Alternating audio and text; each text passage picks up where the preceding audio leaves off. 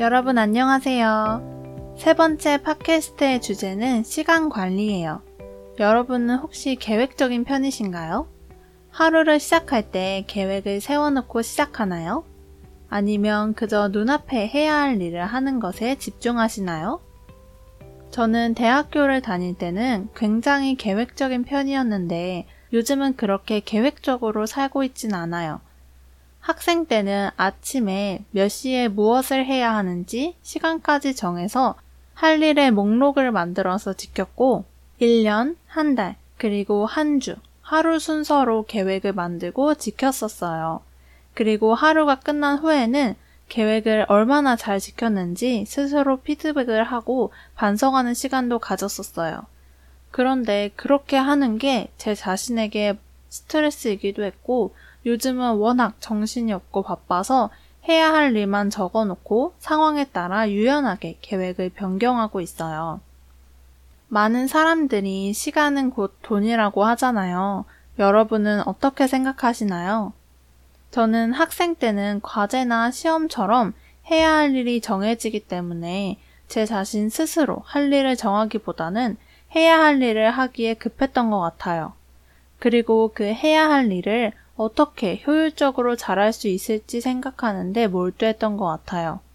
하지만 지금은 프리랜서로 모든 일이 다 저에게 달려있고 어떻게 시간을 쓰는지 저에게 달려있다 보니까 시간 관리가 정말 중요하고 시간이 돈이라는 게 더 와닿는 것 같아요.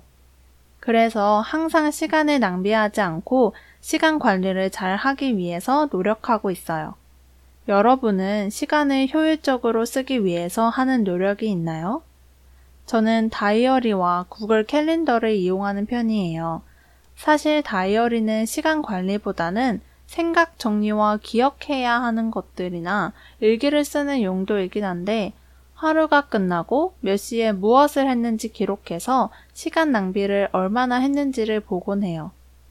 다이어리에 몇 시부터 몇 시까지 무엇을 했는지 쓰고 그 시간에 한 것이 일인지, 일에 관련된 것인지, 자기 관리에 해당하는 것인지, 개인적인 일인지 등에 따라 색깔을 다르게 칠하고 무엇에 시간을 많이 썼는지 확인하고 있어요.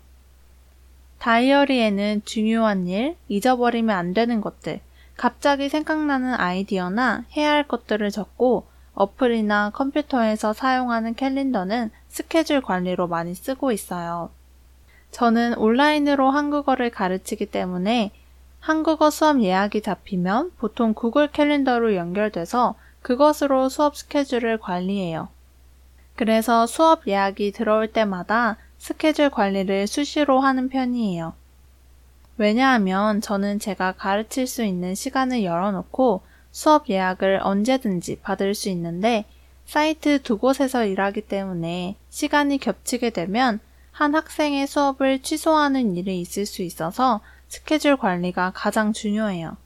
그리고 가끔 시간을 착각해서 잘못 설정하면 학생들의 수업 시간이 겹치기 때문에 그때도 양해를 구하고 시간을 변경해야 하기 때문에 많이 곤란해지죠. 그래서 수업 시간 관리는 하루에도 몇 번씩 정말 자주 하는 것 같아요.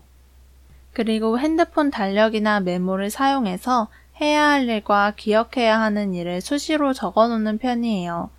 저는 일할 때 컴퓨터와 핸드폰을 많이 쓰니까 핸드폰이랑 컴퓨터에 기록해놓는 것이 더 편하더라고요. 가끔 일하다가 그거 해야 되는데 하고 적어놓지 않으면 항상 다 잊어버렸어요. 그리고 학생들이 다양하기 때문에 어떤 학생이랑 어디까지 공부했는지도 적어놓지 않으면 다 잊어버려요. 그리고 가끔 학생들의 나라, 취미, 여행 경험 등 적어놓지 않으면 다 잊어버려서 나중에 학생의 나라를 잘못 말해서 어색해지는 경우가 있을 수 있기 때문에 항상 꼼꼼하게 적는 것을 습관화하려고 노력하고 있어요. 사실 이렇게 시간 관리를 못하고 문제가 생겼던 적이 꽤 있었어요. 예를 들면 친구나 가족과의 약속을 까먹는다거나 수업 시간이 겹쳐서 하루 전에 한 학생이 수업을 취소하거나 변경해야 할 때가 꽤 있었어요. 사실 저도 언어 수업을 온라인으로 듣고 있기 때문에 하루 전에 일방적으로 수업을 취소당하거나 갑자기 수업 시간을 변경해야 된다고 하면 조금 난감하더라고요. 저도 시간을 조절해서 제가 들을 수 있는 시간을 찾아서 듣는 거고 수업도 학생과 강사의 약속이라고 생각하거든요. 그런데 한두 번은 괜찮지만 여러 번 그렇게 하는 강사분을 만났을 때는 더 이상 그분에게 수업을 듣고 싶지 않더라고요. 이것도 신뢰의 문제인 것 같아요.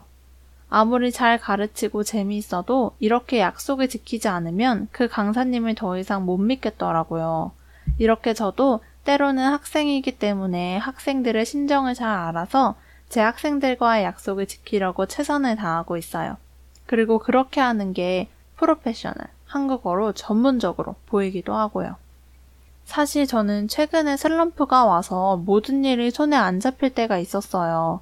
한국에서 모든 게 재미가 없어지는 시기를 노잼 시기라고 하기도 하는데 인생의 권태기라고도 볼 수 있는 노잼 시기가 제게 최근에 한 두세 달 정도 왔었어요. 사실 모든 게 재미없고 하기 싫기도 했고 그때 갑자기 투잡을 하게 되면서 하루에 거의 12시간 넘게 일하고 체력적으로 많이 힘들어서 저 슬럼프가 오래 갔던 것 같아요. 그때는 해야 할 일인데도 진짜 너무 하기 싫어서 30분 걸릴 일을 2시간 넘게 했던 적도 있었어요. 일을 하면서 계속 다른 생각을 하거나 의미 없는 것들을 하면서 보낸 적이 정말 많았어요. 지금도 사실 제가 가진 버릇 중 나쁜 버릇인데 바로 핸드폰으로 의미 없는 것들을 계속 보는 거예요. 유튜브나 SNS로 정말 궁금하지도 않고 관심도 없는 분야인데 그냥 무언가를 계속 봐요. 근데 사실 나중에 그게 뭐였는지 기억도 못하고 그냥 그런 것들을 보는데 시간을 2~3시간씩 쓰니까 일도 잘 못하고 쉬지도 못하고 그냥 그렇게 계속 시간을 낭비했었어요. 근데 사실 요즘도 가끔 그래요. 그래서 이 버릇을 진짜 고치고 싶어요. 지난 2~3개월 동안 슬럼프를 겪었었는데 요즘은 카페 일도 줄이고 한국어 강사 일도 좀 여유로워져서 쉴 시간이 많아지니까 생각 정리도 하고 운동도 하고 제가 하고 싶은 것들도 조금씩 하니까 요즘은 좀 괜찮은 것 같아요. 여러분은 인생의 권태기를 느낄 때, 인생 노잼 시기일 때 하는 것들이 있나요? 제가 어디에서 들었는데 계획을 세울 때 휴가나 휴식, 내가 좋아하는 것들을 하는 시간을 먼저 정하래요. 그래서 내가 일을 하고 해야 하는 일을 할 때 쉴 수 있는 시간들을 생각하면서 동기부여가 되고 더 힘을 낼 수 있다고 하더라고요. 그래서 그 전에는 제가 해야 하는 일들만 생각하고 계획을 세웠는데 요즘은 여행이나 휴가, 쉴 시간을 먼저 생각하고 계획을 세우는 편이에요. 그리고 밤 10시 이후에는 일을 하지 않기로 스스로 정했어요. 더 오래 일하면 경제적으로 더 도움이 되긴 하지만 뭔가 일하려고 사는 듯한 느낌이 들어서 우울해지더라고요. 그래서 10시 이후에는 자유시간으로 쓰니까 마음도 더 편해지고 10시 이후에는 쉴 수 있다, 조금만 힘내자 라는 생각으로 스스로를 다독이니까 일할 때 더 집중할 수 있게 되는 것 같아요. 저는 여행을 거의 2년 동안 못 가다가 올해 여름에 여행을 가려고 하는데 여행 계획을 세우니까 여행 가기 전에 열심히 일하자 라는 마음으로 일할 수 있게 되더라고요. 그리고 진짜 힘들고 하기 싫은 일을 할 때도 잘 버티면서 할 수 있고요. 그런 것들이 사는데 좀 동기부여가 돼서 그렇게 하는 것도 좋은 방법인 것 같아요. 그리고 몇 년 전부터 운동을 너무 안 하니까 체력이 안 좋아져서 무슨 일을 하려고 할 때도 체력이 안 되니까 새로운 일을 도전하는 것도 무섭고 힘이 없어서 뭘 못하겠더라고요. 그래서 운동을 시작했었는데 운동을 2년 정도 꾸준히 하니까 요즘은 체력이 는 것 같은 느낌이 들어요. 하루 종일 일을 해도 예전처럼 죽을 것 같진 않고 버틸만 하더라고요.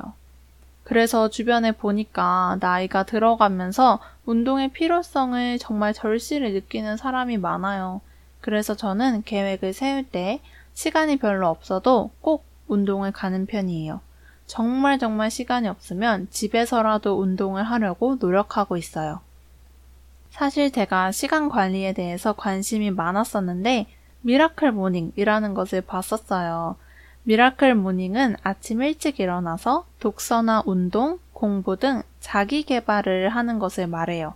사람마다 아침에 일어나는 시간은 다르지만 주로 새벽 4시에서 6시 사이에 일어나서 하는 것 같아요.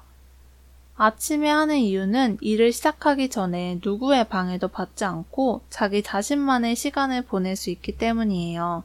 그리고 일어나는 시간과 자는 시간이 규칙적이기 때문에 일상생활에서 나쁜 습관을 고치고 자신을 다잡으면서 우울감이나 무기력감을 극복할 수 있는 효과도 있어요. 저도 미라클 모닝을 해보려고 했는데 보통 미라클 모닝을 하는 사람들은 밤 9시에서 10시에 잔다고 하더라고요.